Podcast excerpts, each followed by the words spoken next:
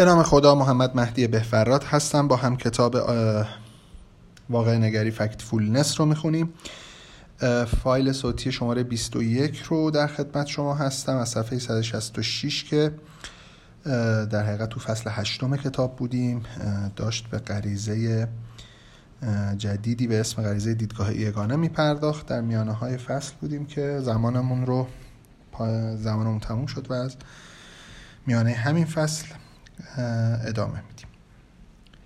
چکش ها و میخا.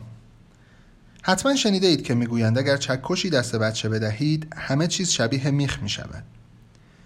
وقتی تخصص با ارزشی داشته باشید دوست دارید از آن استفاده شود. گاهی متخصص دنبال راههایی میگردد که بتواند دانش و مهارت‌هایی را که به سختی به دست آورده است فراتر از جاهایی که واقعاً مفید است به کار ببرد. بنابراین ذهن افرادی که توانایی ریاضتی دارند ممکن است درگیر اعداد شود. فعالان زیست محیطی همه جا درباره مسائلی مربوط به خورشید صحبت می‌کنند. پزشکان هم تجویز دارویی می‌کنند، جایی که پیشگیری بهتر از درمان است.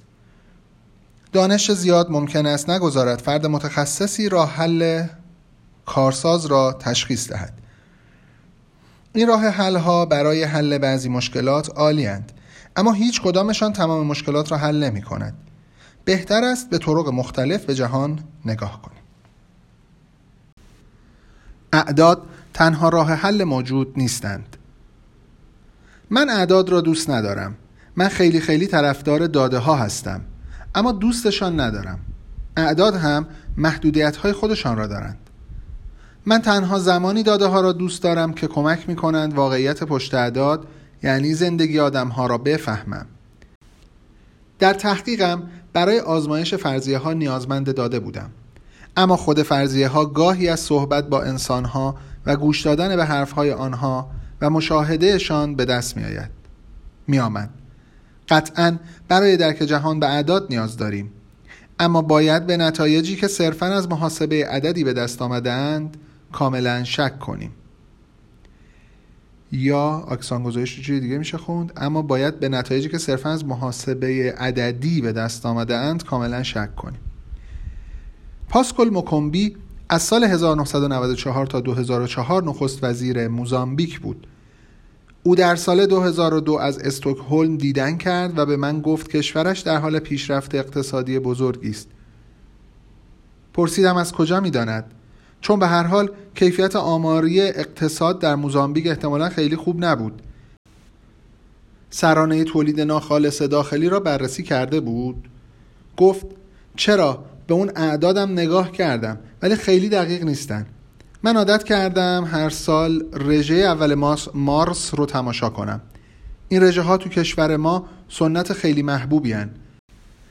من به پای مردم نگاه میکنم و به این که چجور کفشی پاشونه. میدونم که مردم همه سعیشون رو میکنن که اون روز عالی به نظر برسن، اما خب نمیتونن کفش دوستشون رو قرض بگیرن که دوستشون هم میخواد تو رژه شرکت کنه. اینه که تماشاشون میکنم. اینطوری میتونم ببینم دارن پا به رهنه راه میرن یا کفشای بدی دارن یا کفشای خوبی پاشونه. میتونم چیزی که میبینم رو با چیزی که سال قبل دیدم مقایسه کنم. به علاوه وقتی تو کشور سفر میکنم به ساخت و سازهای در حال پیشرفت نگاه میکنم. اگه روپه ساختمونای جدید علف سبز شده باشه اوضاع بده، ولی اگه دائم آجر رو آجر بذارن میفهمم مردم پول واسه سرمایه گذاری دارن و همه پولشون رو روزانه مصرف نمیکنن. نخست وزیران خردمند به اعداد نگاه میکنند، اما نه فقط به اعداد. داخل پرانتز حالا شوخی هم شاید هم جدی اون صحبت که روحانی کرد در خصوص این که من تو صورت مردم نظر سنجی میکنم یه فکت براش دیگه. حالا معلوم است که بعضی جنبه‌های بسیار با ارزش و مهم توسعه بشر را اصلاً نمیتوان با اعداد اندازه‌گیری کرد. میتوانیم مبتلایان به بیماری را با اعداد تخمین بزنیم. میتوانیم پیشرفت شرایط مادی زندگی را با اعداد اندازه‌گیری کنیم. اما هدف نهایی رشد اقتصادی عبارت است از آزادی فردی و فرهنگ و این ارزش‌ها را به سختی میتوان با اعداد نشان داد. بسیاری از مردم فکر اندازه‌گیری پیشرفت بشر با اعداد را کاملا موهوم می‌دانند. من هم تا حدی موافقم، اعداد هرگز نمیتوانند داستان کامل زندگی روی زمین را تعریف کنند. جهان را نمیتوان بدون اعداد درک کرد، اما برای رسیدن به این درک به چیزهایی جز اعداد هم نیاز داریم. درمان تنها راه حل موجود نیست. گاهی حرفه‌ای‌های پزشکی راجع به پزشکی یا حتی نوع خاصی از درمان تک‌بعدی می‌شوند. در دهه 1950 پزشک عمومی دانمارکی هفتن مله برای ریشه‌کن کردن سل راه حلی به سازمان بهداشت جهانی پیشنهاد داد. راه حل او این بود که اتوبوس‌های حامل دستگاه اشعه ایکس در اطراف روستاهای هند دور بزنند.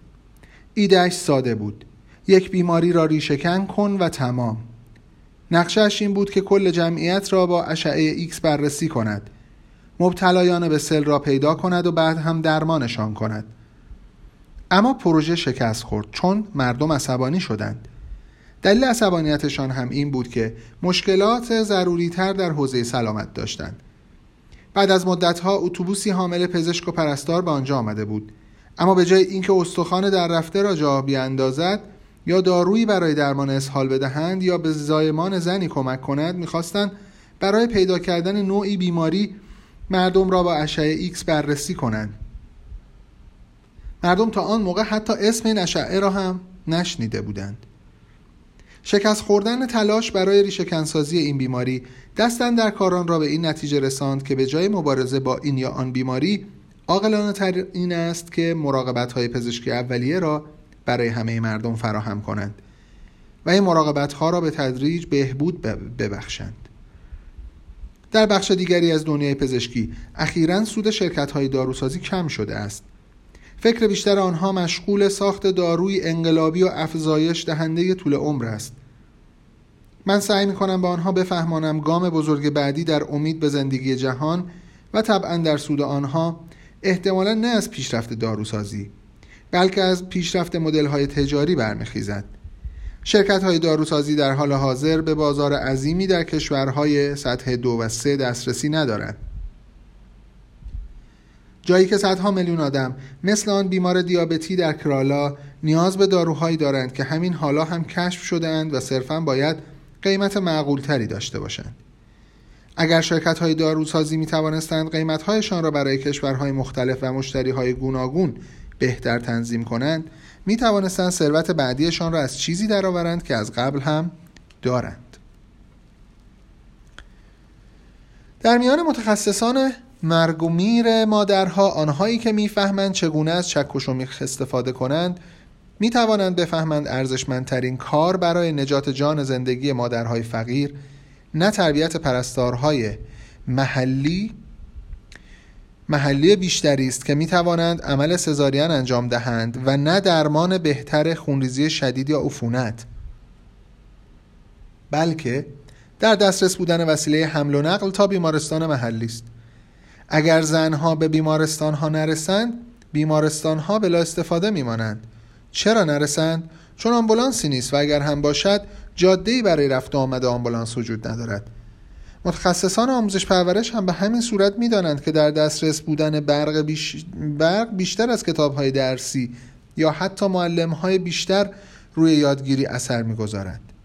چون در این صورت دانش آموز بعد از غروب آفتاب هم می‌تواند تکالیفش را انجام دهد. جایی که متخصصان بیماری‌های زنان هرگز رویش انگشت نمی‌گذارند. یک روز با چند متخصص بیماری‌های زنان صحبت می‌کردم که کارشان جمع‌آوری داده در رابطه با بیماری‌های مقاربتی در جوامع فقیر بود. این متخصصان حاضر بودند انگشتشان را هر جای مردم بگذارند و از آنها هر سوالی راجع به فعالیت‌های جنسیشان بپرسند. می‌خواستم بدانم آیا بعضی بیماری‌های مقاربتی در برخی گروه‌های درآمدی بیشتر است یا نه. برای همین از این متخصصان خواستم سوالی راجع به درآمد افراد به فرم پرسشنامه اضافه کنند. آنها به من نگاه کردند و گفتند چی؟ نمیشه از مردم درآمدشون رو پرسید که. این سوال خیلی خصوصیه. تنها جایی که آنها نمیخواستن رویش انگشت بگذارند داخل کیف پول مردم بود. سالها بعد در بانک جهانی با گروهی مواجه شدم که روی درآمد مردم جهان تحقیق می‌کردند. از آنها خواستم چند سوال راجع به فعالیت‌های جنسی در پرسشنامه‌هایشان بگنجانند. هنوز می‌خواستم بدانم رابطه‌ای بین رفتار جنسی و سطح درآمد وجود دارد یا نه. واکنش آنها کم و بیش مشابه متخصصان بیماری‌های زنان بود. آنها هر سوالی راجع به درآمد مردم، بازار سیاه و غیره را با خوشحالی می‌پرسیدند، اما رابطه جنسی ابداً.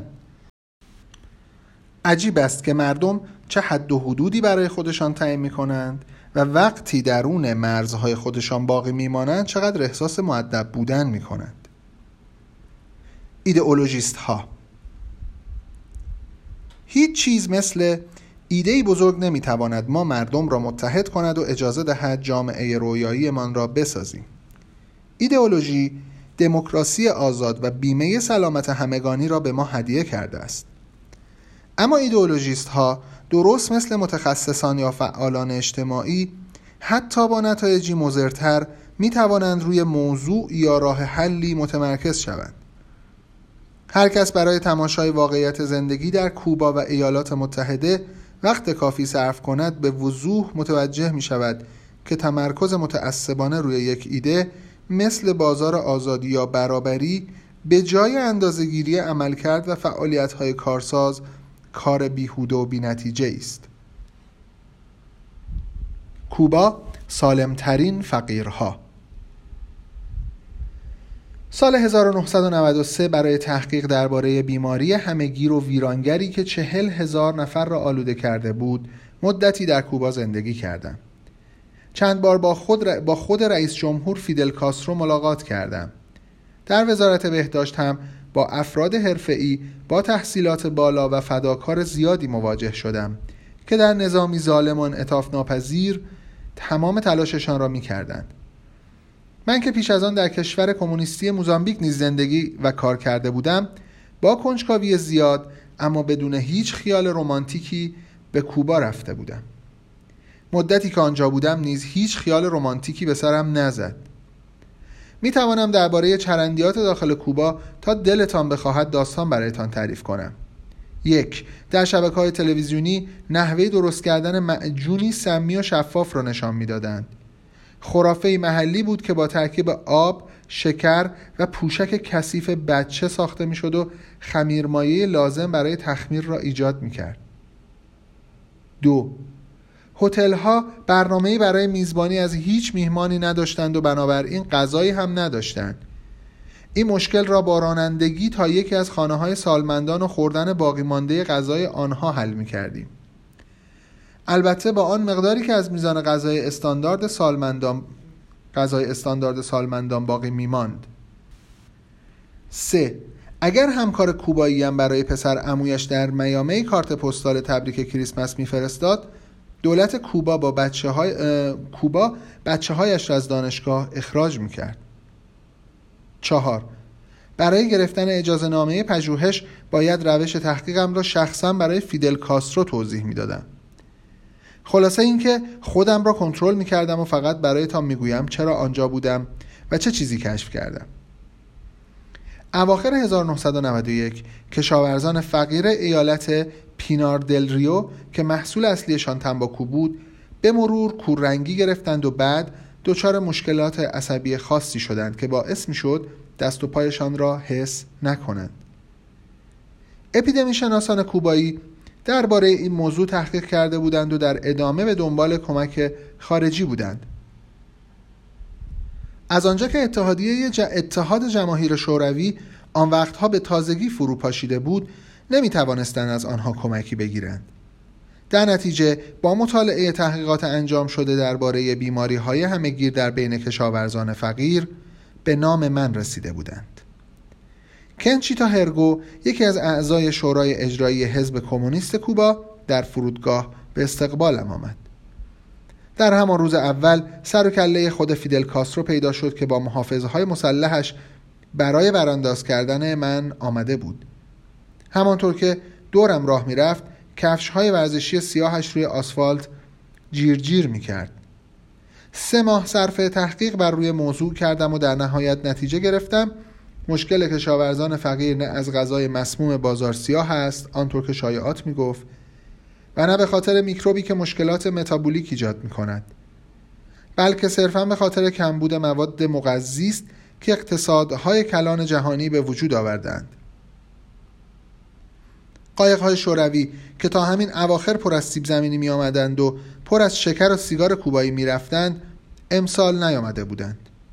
غذا به شدت جیره‌بندی شده بود. مردم همان غذای مقوی اما کم را هم به بچه‌ها، زنان باردار و سالمندان می دادند. بزرگسالان قهرمان فقط برنج و شکر خورده بودند. تا جایی که می توانستیم این نتایج را با احتیاط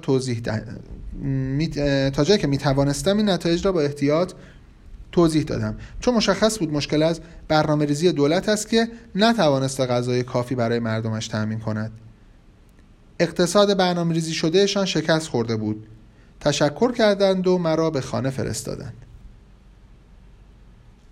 1 سال بعد دوباره به هاوانا دعوت شدم که درباره سلامت در کوبا در دیدگاه جهانی برای وزارت بهداشت سخنرانی کنم. دولت کوبا تا آن موقع به کمک دولت ونزوئلا توانایی تغذیه مردمش را دوباره به دست آورده بود. در سخنرانی جایگاه ویژه کوبا را در نمودار حبابی سلامت و ثروت به حاضران نشان دادم. نرخ زنده ماندن بچه‌ها در کوبا با 1/4 درآمد ایالات متحده با این کشور همتراز بود. وزیر سلامت بلافاصله بعد از سخنرانی من پرید روی سن و پیام صحبت‌هایم را خلاصه کرد. ما کوبایی‌ها سالم‌ترین فقیرای جهانیم.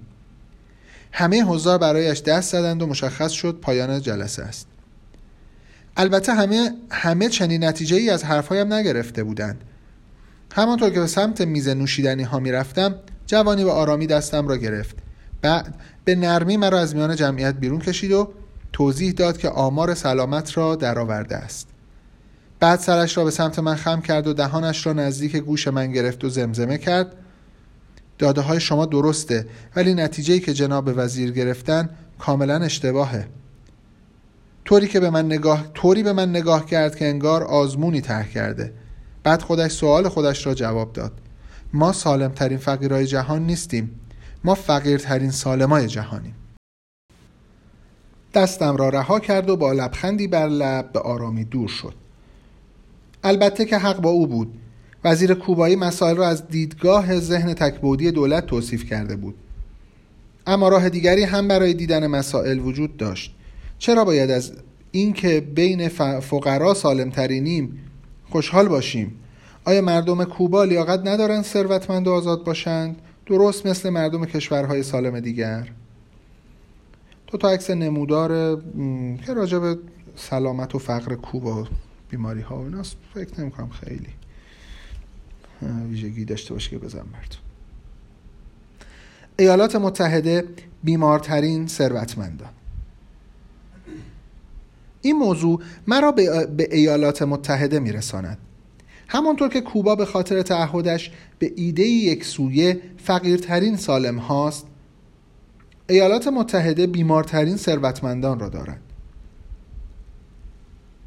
ایدئولوژی زده ها از شما میخواهند ایالات متحده را با کوبا مقایسه کنید.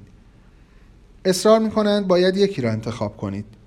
میگویند اگر ترجیح میدهید به جای کوبا در ایالات متحده زندگی کنید، پس باید همه کارهایی را که دولت کوبا انجام میدهد رد کنید و از چیزی که دولت کوبا رد میکند، یعنی بازار آزاد، حمایت کنید.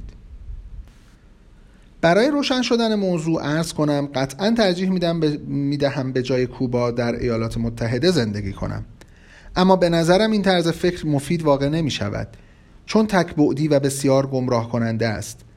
اگر بنا به بلند پروازی باشد، ایالات متحده نباید خودش را با کوبا، کشوری کمونیست در سطح 3 مقایسه کند، بلکه باید خودش را در کنار دیگر کشورهای سرمایه‌داری در سطح 4 ببیند. اگر سیاستمداران آمریکایی می‌خواهند بر اساس واقعیت‌ها تصمیم بگیرند، به جای ایدئولوژی باید از اعداد انگیزه بگیرند. همچنین اگر بخواهم تصمیم بگیرم کجا زندگی کنم، نه بر اساس ایدئولوژی، بلکه بر اساس آنچه کشوری به مردمش ارائه می‌دهد تصمیم می‌گیرم. ایالات متحده بیش از 2 برابر دیگر کشورهای سرمایه‌داری سطح 4 سرانه سلامت دارد. حدود $9400 در مقابل $3600، ولی با این پول امید به زندگی مردمش 3 سال کمتر است. سرانه سلامت ایالات متحده از هر کشور دیگری در جهان بیشتر است، اما 39 کشور امید به زندگی بیشتری دارند. مردم ایالات متحده به جای مقایسه خودشان با نظام سوسیالیستی و افراطی باید از خودشان بپرسند چرا نمیتوانند با هزینه یکسان به همان سطح سلامت برسند که دیگر کشورهای سرمایه‌داری با منابعی یکسان به آن رسیدند. به هر حال پاسخ این سوال سخت نیست. مردم در بیشتر کشورهای سطح 4 دیگر نبود بیمه درمانی پایه را جدی نمیگیرند. در نظام کنونی ایالات متحده بیماران ثروتمند بیمه شده بیش از نیازشان به پزشک مراجعه می کنند و هزینه ها را بالا می برند. در حالی که بیماران فقیر حتی هزینه ساده ترین درمان های ارزان را هم ندارند و کمتر از آنچه باید عمر می کنند. پزشکان به جای اینکه وقتشان را صرف نجات زندگی مردم و درمان بیماری ها کنند، صرف مراقبت های غیر ضروری و بی‌معنی می کنند. چه غمبار وقت پزشکا تلف می شود. در واقع اگر بخواهم کاملا دقیق بگویم، باید عرض کنم که چند کشور ثروتمند دیگر نیز هستند که امید به زندگیشان به اندازه ایالات متحده کم است. کشورهای ثروتمند حوزه خلیج فارس، یعنی عمان، عربستان، بحرین، امارات متحده عربی و کویت. اما این کشورها تاریخ بسیار متفاوتی دارند. تا دهه 1960 که کم کم به خاطر نفت واقعاً ثروتمند شدند، مردمشان فقیر و بیسواد بودند. نظام سلامتشان تنها طی 2 نسل ساخته شده است. برخلاف ایالات متحده، بدگمانی به چیزی دولتی به مردم این کشورها فشار نمی آورد و اگر طی چند سال امید به زندگی آنها از ایالات متحده بالاتر برود، غافلگیر نمی شوم. شاید آن موقع ایالات متحده بیشتر مایل باشد از این کشورها بیاموزد تا از کشورهای غرب اروپا. نظام کمونیستی کوبا مثالی از خطر وابسته شدن به یک دیدگاه است. این ایده ظاهراً منطقی اما در واقع بیهوده که یک دولت مرکزی میتواند تمام مشکلات مردم کشور را حل کند. میفهمم چرا وقتی مردم به کوبا و ناکارآمدی، فقر و نبود آزادی در آن نگاه میکنند، به این نتیجه میرسند که حکومت ها هرگز نباید اجازه داشته باشند برای جامعه برنامه ریزی کنند. نظام سلامت ایالات متحده نیز از طرز فکری تکبعدی رنج میبرد. این ایده ظاهراً منطقی اما در واقع بیهوده که اقتصاد میتواند تمام مشکلات مردم را حل کند. میفهمم چرا مردم وقتی به ایالات متحده و نابرابری ها و نتایج نظام سلامتش نگاه میکنند، به این نتیجه میرسند که بازارهای خصوصی و جو رقابتی هرگز نباید به نقل و انتقال کالاهای عمومی نزدیک شوند. مثل بیشتر مباحث حول بخش خصوصی و عمومی، جواب صرفاً گزینه یا این یا آن نیست. مسئله مورد به مورد متفاوت است و جواب هر دو مورد است. چالش این است که تعادل بین مدیریت و آزادی را پیدا کنیم. حتی دموکراسی هم تنها راه حل موجود نیست. این بحث خطرناک است، اما به هر حال میخواهم به آن بپردازم. شدیداً معتقدم که دموکراسی آزاد بهترین راه اداره کشور نیست. معمولاً به افرادی مثل من که چنین اعتقادی دارند میگویند دموکراسی به دیگر چیزهای خوب مثل صلح، پیشرفت اجتماعی، بهبود سلامت و رشد اقتصادی ختم می شود و حتی برای رسیدن به آنها لازم است. اما مسئله این است و پذیرش آن هم سخت است، شواهد از این نظریه حمایت نمی کنند. بیشتر کشورهایی که پیشرفت اقتصادی و اجتماعی زیادی دارند مردم سالار نیستند. کره جنوبی با بیشترین سرعت در تاریخ از سطح 1 به سطح 3 رسیده است، آن هم بدون پیدا کردن نفت. در تمام این مدت هم دیکتاتوری نظامی بوده است. در بین 10 کشوری که سریع‌ترین رشد اقتصادی سال 2016 را داشته‌اند، 9 مورد نمره پایینی در دموکراسی می‌گیرند. هر کس ادعا کند دموکراسی برای پیشرفت اقتصادی و بهبود سلامت لازم است، با خطر مواجهه با واقعیت روبرو می شود. بهتر است خود دموکراسی را هدف قرار دهیم تا اینکه آن را ابزاری برتر برای رسیدن به دیگر اهداف مورد علاقه مان بدانیم. هیچ محک یگانه‌ای وجود ندارد که پیشرفتش تضمین پیشرفت همه چیزهای دیگر باشد. نه سرانه تولید ناخالص، نه مهار مرگ و میر کودکان مثل کوبا، نه آزادی فردی مثل ایالات متحده، نه حتی دموکراسی. هیچ سنجه یگانه‌ای وجود ندارد که بتوانیم با آن پیشرفت ملتی را اندازه بگیریم. واقعیت پیچیده تر از این حرف است. جهان را نمیتوان بدون اعداد درک و در مقابل این درک تنها از طریق اعداد به دست نمی آید. کشورها را نمیتوان بدون حکومت اداره کرد، اما حکومت نیز نمیتواند تمام مشکلات را حل کند. نه بخش خصوصی همیشه پاسخ صحیح هست و نه بخش دولتی. هیچ راه حل یگانه‌ای در جامعه خوب نمیتواند هر جنبه دیگری از توسعه آن را پیش ببرد. پاسخ این سوال یا این یا آن نیست، هر دو مورد است و مسئله مورد به مورد فرق میکند. ببخشید، فکر میکنم طولانی تا این فایل صوتی اون بود، ولی یه جایی بحث بود اصلا نمیشد هیچ فکر کنم، نمیتونستم راه بریدم براش پیدا کنم. فصل تموم میشه. خلاصه فصل: واقع نگری یعنی بفهمیم که ممکن است دیدگاه یگانه‌ای ذهنمان را محدود کند و به یاد داشته باشیم که باید از زوایای متعددی به مشکل نگاه کنیم تا درکی دقیق‌تر داشته باشیم و راه حلی عملی پیدا کنیم. برای کنترل غریزه دیدگاه یگانه جعب ابزار بردارید، نه چکش. 1. ایده هایتان را بیازمایید. فقط به دنبال مثال هایی نباشید که نشان دهند چقدر ایده مورد علاقه تان عالی است. بگذارید آدم هایی که با شما مخالفند ایده هایتان را بیازمایند و نقاط ضعفش را پیدا کنند. 2. تخصص محدود. برای زمینه خود ادعای تخصص نکنید. راجع به چیزی که نمیدانید فروتن باشید. از محدودیت تخصص دیگران نیز آگاه باشید. 3. چکش‌ها و میخواه. اگر بتوانید با یک ابزار خوب کار کنید، ممکن است بخواهید بیش از حد از آن استفاده کنید.